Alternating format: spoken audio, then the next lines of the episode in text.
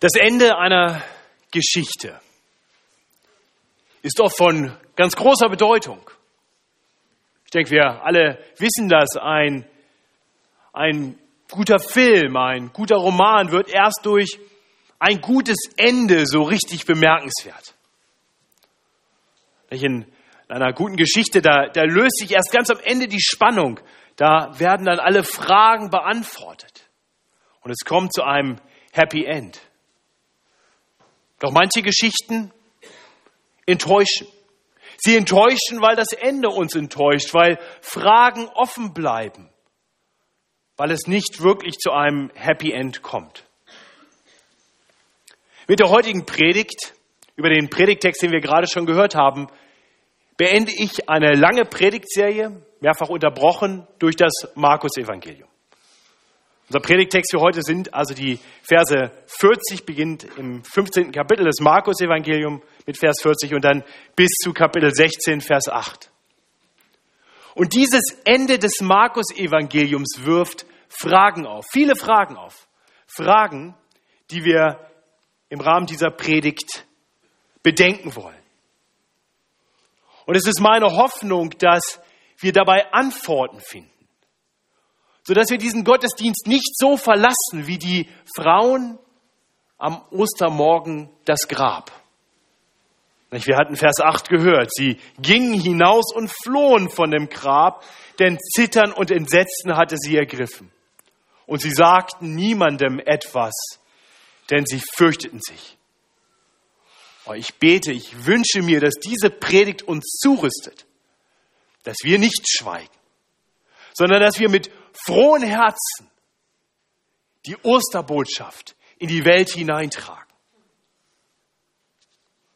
Und so wollen wir uns vier Fragen zuwenden. Wenn du mir die erste Folie gibst, können wir das tun. Die erste Frage, die sich vielleicht gerade so mancher gestellt hat, warum hörst du bei Vers 8 auf? Da kommen doch noch zwölf Verse. Warum hörst du auf mit einem so enttäuschenden Vers 8, wenn da doch in unseren Bibeln noch Vers 9 bis 20 steht? Nun, die Frage ist ganz schnell beantwortet. Die findet sich, die Antwort findet sich nämlich in der Bibel selbst, wenn wir auf Seite 65 unten in die Fußnote schauen. Da steht nämlich ein kleines Sternchen und dort heißt es, nach den ältesten Textzeugen endet das Markus-Evangelium mit Vers 8. Die Verse 9 bis 20 sind im zweiten Jahrhundert hinzugefügt worden, vermutlich um dem Markus-Evangelium einen den anderen Evangelien entsprechenden Abschluss zu geben. Ja, diese Hinzufügung mag man interessant finden. Man mag da auch interessiert drüber nachdenken wollen. Aber ich werde diese Verse nicht als Gottes Wort verkündigen und deswegen hört die Predigtserie durch das Markus-Evangelium mit Kapitel 16, Vers 8 auf. Wer aber gerne über die Verse 9 bis 20 weiter nachdenken möchte, für den habe ich eine besondere Einladung. Am Donnerstag um 19.45 Uhr hier in diesem Raum wird Ralf Eichler in meiner Abwesenheit die Bibelstunde übernehmen und wird genau diese Verse betrachten. Also herzliche Einladung, wer nicht zufrieden ist mit dem Ende heute, kann Donnerstag um 19.45 Uhr wiederkommen und die Verse 9 bis 20 weiter betrachten. Die zweite Frage. Warum wurde die Perikope so gewählt? Warum habe ich den Predigtext so gewählt? Ist ja ein bisschen seltsam. Kapitel 16, Vers 1 bis 8 zu Ostern, das hätte jeder verstanden. Warum beginne ich bei Vers 40 in Kapitel 15?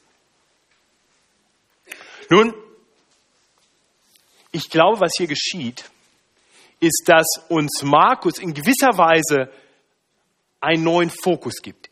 Wenn wir so wollen, wenn wir uns das mal als einen Film vorstellen, das Markus-Evangelium, dann haben wir jetzt die ganze Zeit Jesus am Kreuz gesehen und das, was direkt um ihn herum geschieht. Und mit Vers 40, da schwenkt die Kamera weg vom Kreuz und zeigt uns Frauen im Hintergrund. Und genau das ist es dann, was im Rest des Markus-Evangeliums geschieht. Wir sehen jetzt nicht mehr auf Jesus, wir sehen jetzt immer wieder in drei verschiedenen Szenen Frauen im Hintergrund. Frauen, die etwas bezeugen.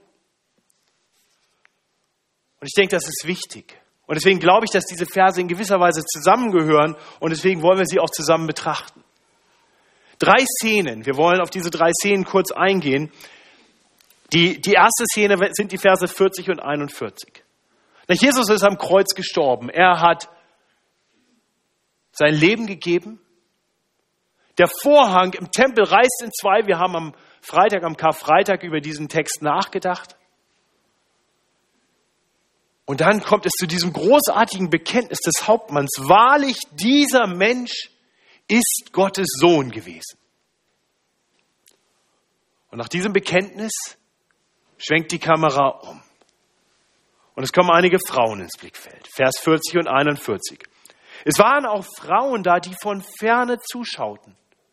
Unter ihnen Maria von Magdala und Maria, die Mutter Jakobus des Kleinen und des Joses und Salome, die ihm nachgefolgt waren, als er in Galiläa war und ihm gedient hatten und viele andere Frauen, die mit ihm hinauf nach Jerusalem gegangen waren.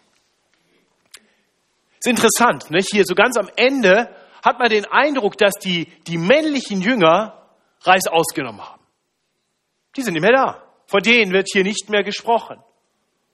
Und das war auch das, was Jesus vorausgesagt hatte. Er hatte seinen Jüngern selbst noch vor seiner Verhaftung mit einem Zitat aus dem Propheten Zachariah verkündet, was Gott tun wird und was geschehen wird. Ich werde den Hirten, das ist Jesus, schlagen und die Schafe werden sich zerstreuen. Die Schafe, die Jünger Jesu waren zerstreut, aber die Frauen, die Frauen waren nicht zurückgewichen, sie blieben an der Seite ihres geliebten Herrn Jesus. Und so beobachten sie aus der Ferne, wie Jesus stirbt. So endet die erste Szene. Dann kommt die nächste Szene in den Blick, die Grablegung Jesu. Die Verse 42 bis 47. In diesen Versen sehen wir zuerst einmal und vor allem Josef von Arimathea. Sein angesehener Ratsherr.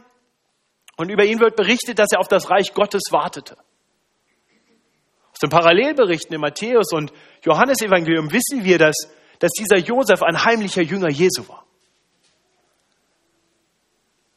Wahrscheinlich hatte er darauf gehofft, so wie viele andere ja auch, dass Jesus das Reich Gottes wieder aufrichten würde, Israel wieder befreien würde von der Knechtschaft, von der Unterdrückung durch das römische Reich.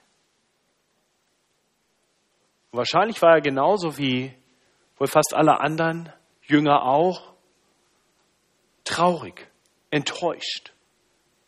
Seine Hoffnungen waren dahin. Und doch offenbart er sich inmitten seiner Enttäuschung und Trauer nun, nun doch als ein Jünger Jesu. Denn er wagt es, zu Pilatus zu gehen, um Pilatus zu bitten, ihm den Leichnam zu geben, dass er ihn beerdigen könne. Pilatus überrascht diese Bitte. Er kann sich gar nicht vorstellen, dass Jesus schon tot ist. Und nur damit wir ganz sicher wissen, dass Jesus wirklich tot ist, wird nun nochmal gesandt nach dem Hauptmann, der zu Pilatus kommt und bestätigt, ja, er ist wahrhaftig tot. Er ist schon gestorben. Alle Zweifel sind nun ausgeräumt und so bekommt Josef tatsächlich den Leichnam. Er wickelt ihn in ein Leintuch, er legt ihn in ein Felsengrab und rollt einen schweren Stein davor. Und in diesem Moment passiert wieder das Gleiche wie schon zuvor. Die Kamera schwenkt. Und wir sehen im Hintergrund die Frauen, die das alles beobachten. Die selbst bei der Grablegung ihren geliebten Herrn Jesus nicht aus dem Blick lassen.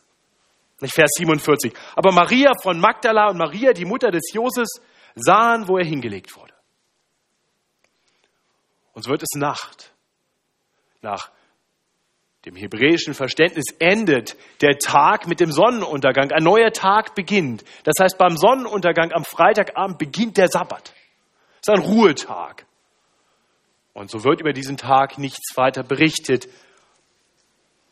Aber dann, nach Sonnenuntergang, am Samstagabend, beginnt nun der dritte Tag. Jesus ist ins Grab gelegt worden am Freitag, lag im Grab am Samstag und nun am dritten Tag bei Sonnenuntergang Samstagabend beginnt der Sonntag. Da lesen wir davon, wie die Frauen sich auf den Weg machen und erst einmal wohlriechende Öle kaufen. Das wird wahrscheinlich schon am Samstagabend geschehen sein. Da machten die Märkte wieder auf. Nach Sonnenuntergang durfte wieder gehandelt werden.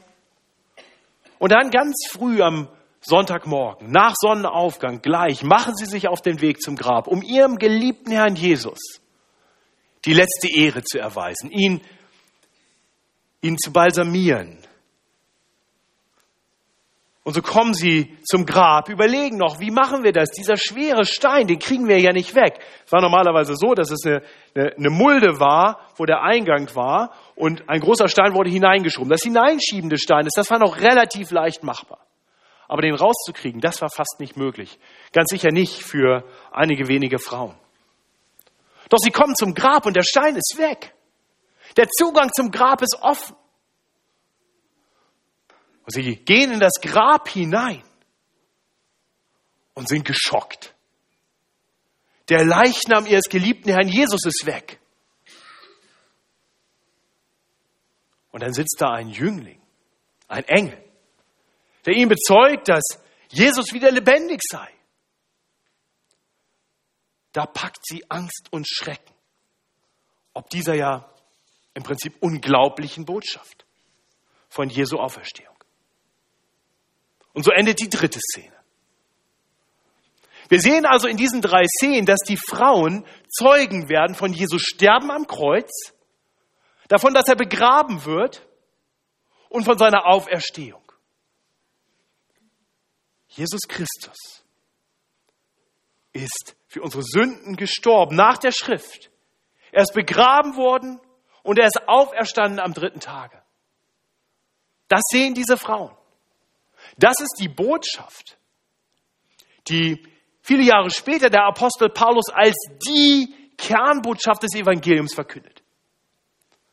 Wir haben vorhin schon einige Verse aus dem 1. Korinther 15 gelesen. Aber gleich am Anfang des 1. Korinther 15, da schreibt Paulus an die Korinther, ich erinnere euch aber, liebe Brüder, an das Evangelium, das ich euch verkündigt habe. Und dann fährt er in Vers 3 fort und sagt, als erstes oder von, von größter Bedeutung habe ich weitergegeben, euch weitergegeben, was ich auch empfangen habe, dass Christus gestorben ist für unsere Sünden nach der Schrift. Und dass er begraben worden ist und dass er auferstanden ist am dritten Tage nach der Schrift. Und wer kann das alles bezeugen? Die Frauen. Das ist das, was Markus uns hier berichtet. Das ist der Grund, warum ich davon überzeugt bin, dass, dass diese drei Sequenzen eng miteinander zusammenhängen. Lassen Sie uns kurz noch über diese drei Aspekte nachdenken. Dass Jesus gestorben ist für unsere Sünden nach der Schrift, also so wie es im Alten Testament angekündigt worden ist. Das war von größter Wichtigkeit.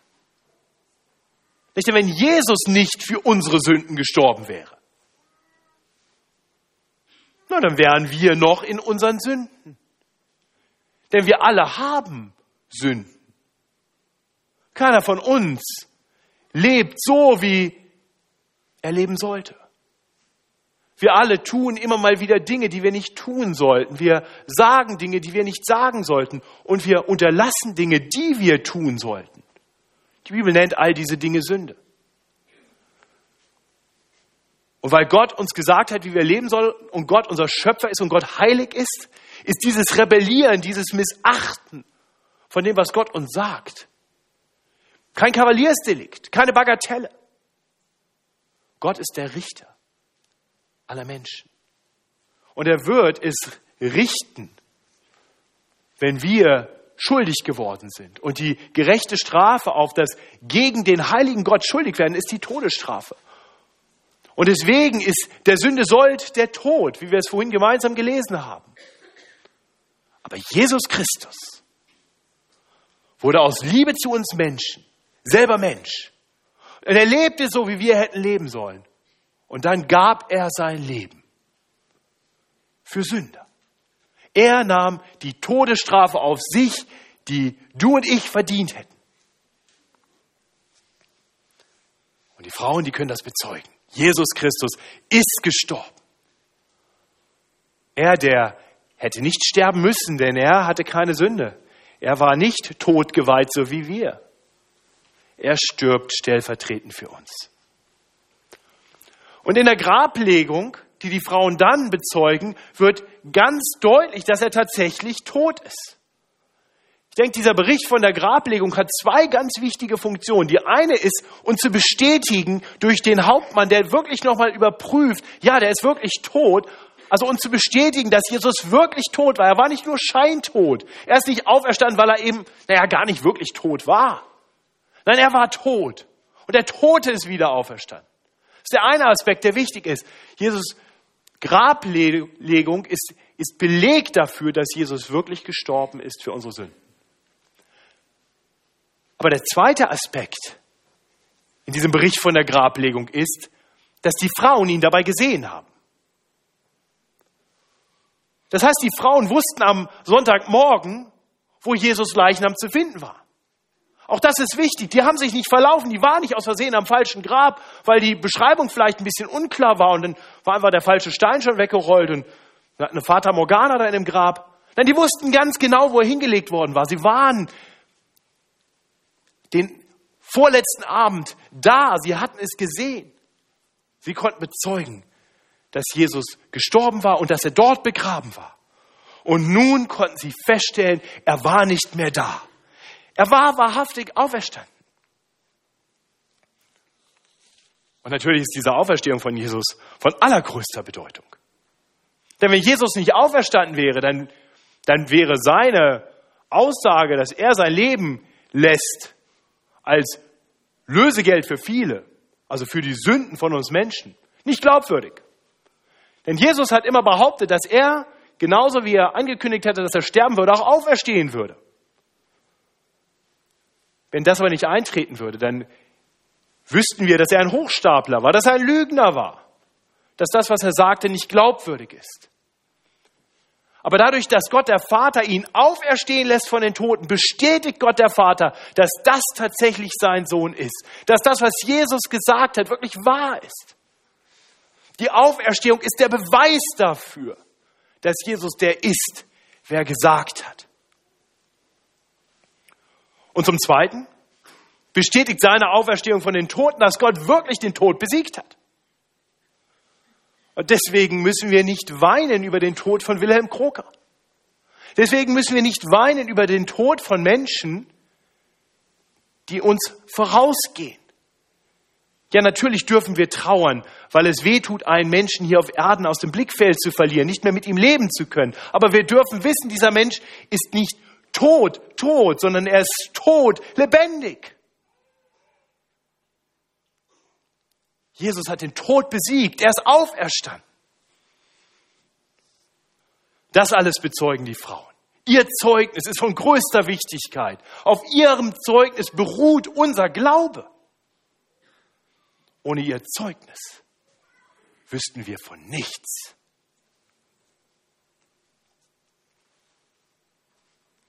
Und so wollen wir noch zwei weitere Fragen bedenken.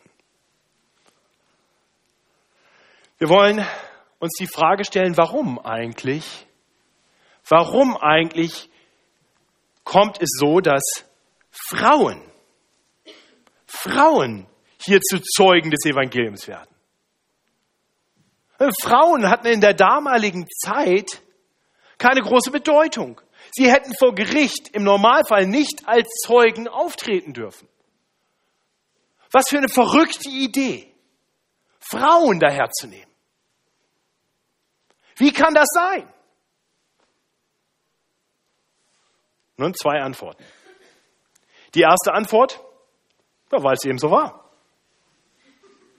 Waren halt die Frauen, die treu am Grab geblieben waren. Das ist einfach ein Fakt, der uns berichtet wird. Und in gewisser Weise macht das hier den Bericht erst, erst wirklich glaubwürdig, ja? Denn wenn sich das jemand ausgedacht hätte, hätte er da niemals Frauen in den Hintergrund gestellt.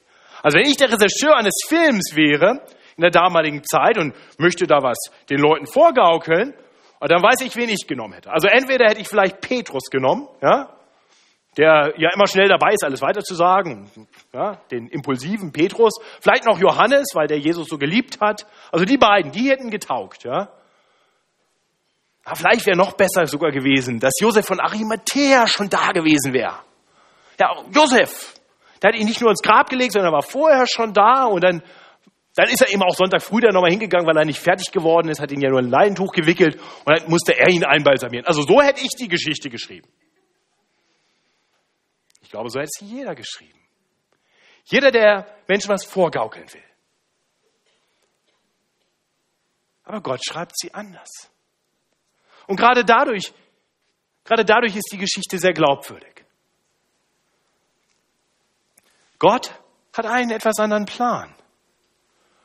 Und vielleicht, vielleicht bezweckt Gott noch etwas anderes damit. Vielleicht nimmt er ganz bewusst auf Frauen, Frauen vielleicht führt er es genauso, dass diese Frauen dort bleiben, dass die Frauen dies alles bezeugen, weil Gott uns etwas lehren möchte. Weil Gott den Menschen damals und uns auch heute lehren möchte, dass die Frauen nicht Menschen zweiter Klasse sind.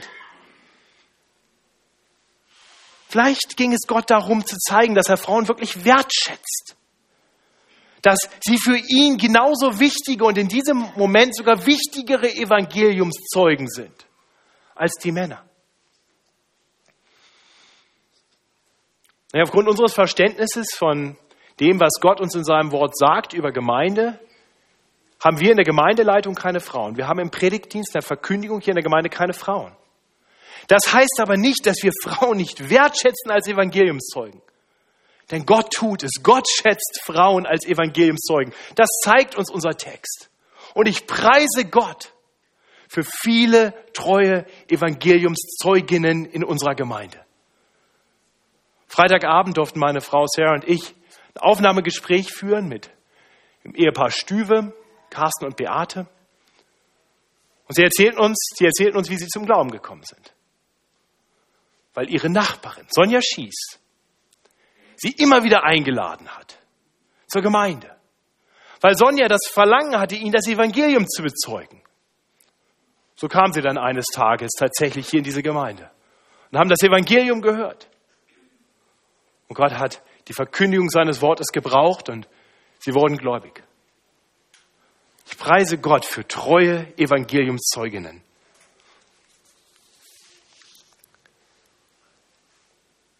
Aber in unserem Predigtext, ja, da ist das ja mit dem Zeugnis der Frau nicht so doll. Sie kriegen vom Engel einen klaren Auftrag. Vers 7. Geht aber hin und sagt seinen Jüngern und Petrus, dass er vor euch hingehen wird nach Galiläa. Dort werdet ihr ihn sehen, wie er euch gesagt habt. Geht hin und sagt. Was tun die Frauen? Sie sagten niemandem etwas, denn sie fürchteten sich. Ja, das ist die, die letzte Frage, die sich doch uns stellt, die, die doch wirklich hier provoziert wird durch den Text. Warum hört Markus hier auf? Warum gibt er uns ein so blödes Ende? Die Frauen, die Frauen zittern und sind entsetzt und sagen niemandem etwas. Markus, du enttäuscht uns. Das ist genau der Grund, denke ich, warum, warum manche Christen in der Frühkirche auf die Idee kamen, lass uns doch noch mal ein paar Verse dazu schreiben. Denn wir wissen ja, was geschehen ist. Wir haben ja noch drei andere Evangeliumsberichte und in allen anderen drei Berichten lesen wir davon, dass nach dem ersten Moment des Nichtsagen Jesus der Maria von Magdala erscheint und, er, und, und sie ihn erkennt und sie dann voller Freude losläuft und den Jüngern erzählt, er ist auferstanden. Markus verschweigt es. Markus sagt davon nichts. Warum gibt uns Markus diesen Bericht? Nun, wiederum, ich denke, der erste Grund ist relativ klar, weil es einfach so war. Im ersten Moment war es so. Die Frauen haben es nicht verstanden. Die Frauen für die Frauen macht das Zeugnis von dem Engel genauso wenig Sinn wie für die allermeisten Menschen heute. Ist auch nachvollziehbar. Ein Toter ist wieder lebendig. Geht und erzählt es allen. Wie bitte? Also ich, ich spule mal kurz zurück, ja? 42 Jahre Leben von Matthias Lohmann. Wie oft habe ich das schon mal erlebt? Noch nie. Ja? Auch die etwas Älteren unter uns, wir mir sicher noch nie. Tote stehen nicht wieder auf. Ja, ist einfach so. Ist unglaubwürdig. Das, das, und wenn denn da noch ein Engel sitzt, auch das habe ich persönlich also noch nicht erlebt, wenn da noch ein Engel sitzt und ich bin sowieso schon im Graben, so eine angespannte Atmosphäre, also ich kann, ich kann gut verstehen, warum die Frauen so reagieren. Ich glaube, ich glaube, das wäre auch meine Reaktion gewesen. Entsetzt, fürchten. Wenn ich das jetzt erzähle, die denken, ich bin verrückt, ich komme in die Klapse. Da gehe ich erstmal weg und schweige. Aus dem Parallelbericht, aus den Parallelberichten bei Matthäus und Johannes und so ein bisschen auch bei Lukas, da wird dann deutlich, dass, dass die Frauen, zumindest die Maria von Magdala, Jesus dann ja gesehen hat, den Auferstandenen. Und diese Begegnung, diese Erfahrung, dass das, was sie gehört hat, wirklich wahr ist, die verändert dann alles. Jetzt wird aus Zittern, Entsetzen, Furcht und Schweigen ein, ein frohes Bekenntnis der Auferstehung. Ihr Lieben, das ist doch bis heute so. Das ist doch bis heute so. Allein die Botschaft, dass Jesus auferstanden ist, das hören heute in Deutschland, ich würde mal sagen, wahrscheinlich 60 Millionen Menschen. Und die anderen 20 Millionen, die haben einen falschen Fernsehkanal eingeschaltet, sind irgendwie zu Hause geblieben. Aber 60 Millionen kriegen es mit. So würde ich mal schätzen. Wie viele davon freuen sich drüber? Glauben das? Ich nehme an, relativ wenige. Was es braucht, ist mehr als nur das Hören der Botschaft. Diese Botschaft muss verstanden werden. Gott muss uns die Erkenntnis schenken, sodass aus dem, aus dem Hören der Information ein wirkliches Verstehen dieser großartigen Wahrheit wird. Erst wenn das geschieht, dann wird aus Verwunderung Bewunderung. Dann wird aus Angst Anbetung. Notwendig dafür ist die Verkündigung der Botschaft. Und dann dürfen wir dafür beten, dass Gott diesen Menschen das Herz auftut, dass er ihnen hilft zu erkennen, wer er wirklich ist, dass das wirklich wahr ist, dass er diese Wahrheit in ihre Herzen hineinbringt. Das können wir nicht tun. Das ist Gottes Werk. Ich war dankbar für die vielen Gebete eben in der Gebetsgemeinschaft, wo Menschen genau dafür gebetet haben, dass der Herr Menschen diese Wahrheit tief ins Herz schreiben möge. Aber unsere Berufung ist die gleiche wie die der Frauen am Grab. Genauso wie die Frauen am Grab sind wir berufen, hinzugehen und diese gute Nachricht weiterzusagen. Aber die Frauen machen das nicht. Das enttäuscht uns. Warum hört Markus jetzt hier auf? Warum? Die Frage ist immer noch nicht beantwortet. Warum hört er hier auf? Es muss doch weitergehen. Es muss weitergehen. Genau deshalb schreiben Leute dann Verse dazu. Das ist für mich gut nachvollziehbar. Dieses, dieses innere Verlangen, als ich mich mit dem Predigtext beschäftigt habe, gedacht, ah ja, vielleicht hängen wir einfach 9 bis 20 doch noch dran. Ich kann es gut verstehen. Das ist natürlich kein legitimer Weg. Wir können nicht einfach Schwierigkeiten in Gottes Wort dadurch auflösen, dass wir an Gottes Wort ein bisschen rummachen was dazufügen, was wegnehmen. Na, ich glaube, Gott sagt uns, das, das will er nicht. Gott hat sich schon was dabei gedacht, dass es so aufhört. Aber was? Und ich glaube, um zu verstehen, was Gott bezweckt mit diesem Ende, mit diesem scheinbar so enttäuschenden Ende, müssen wir nochmal zurückgehen zum Anfang. Ja, wenn wir ein gutes Buch lesen, ist normalerweise, wenn Anfang und Ende lesen, hilft, den Gesamtkontext zu verstehen. Das Buch fängt an mit einer Überschrift über dem Markus-Evangelium. Dies ist der Anfang des Evangeliums von Jesus Christus, dem, dem Sohn Gottes. Der Evangeliumsbericht des Markus ist der Anfang des Evangeliums. Also der guten Nachricht von Jesus Christus.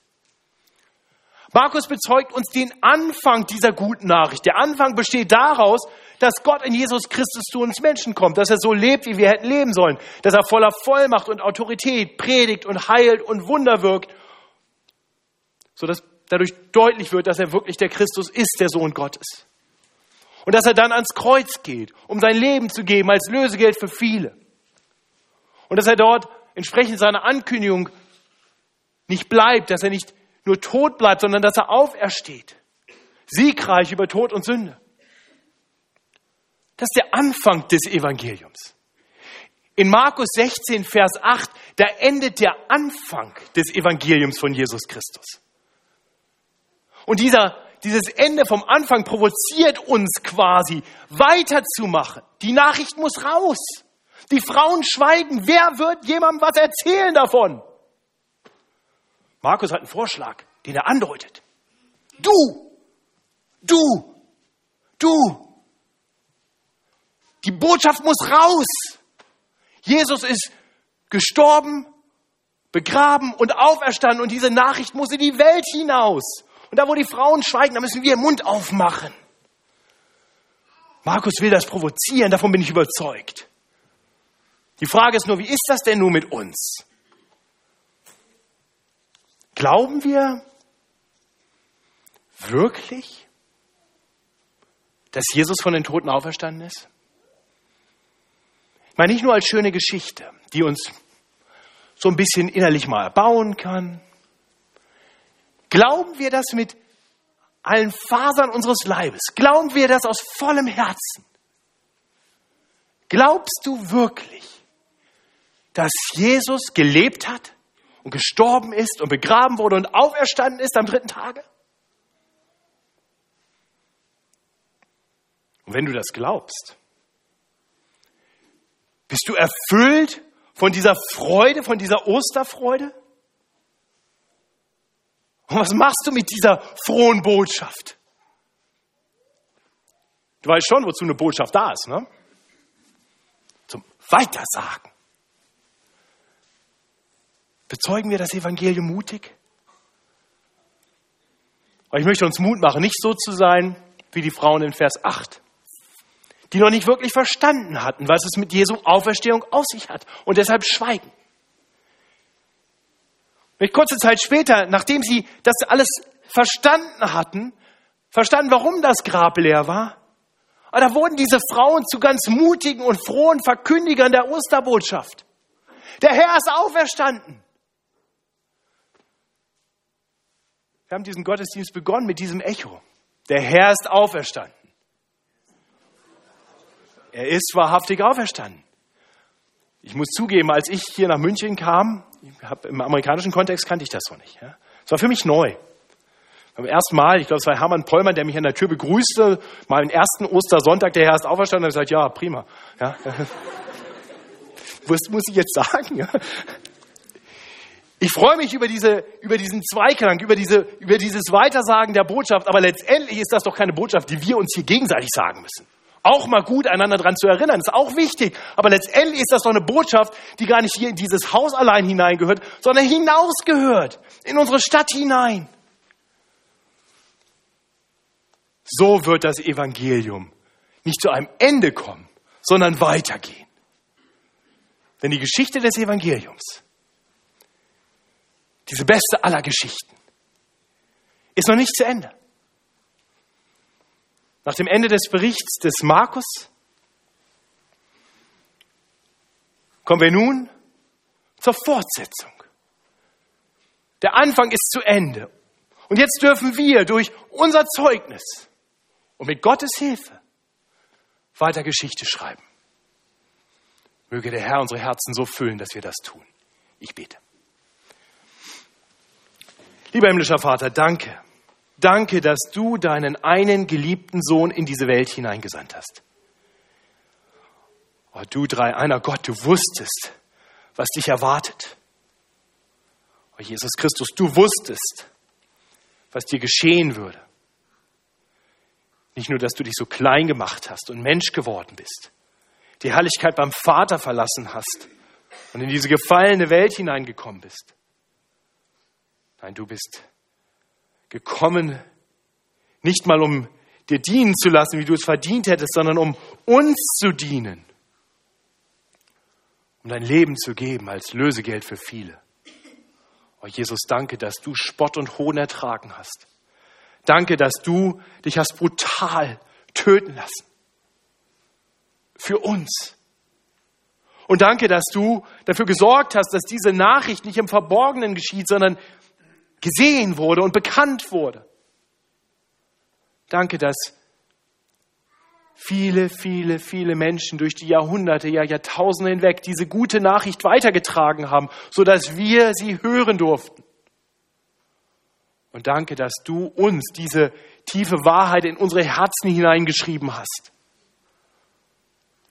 Herr, wenn irgendeiner hier ist, der das noch nicht verstanden hat, Herr, ich bitte dich, gebrauche den heutigen Tag und wirke dieses Wunder des Glaubens.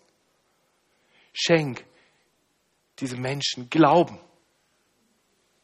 dass er erkennt, dass du wahrhaftig der Retter und Herr bist.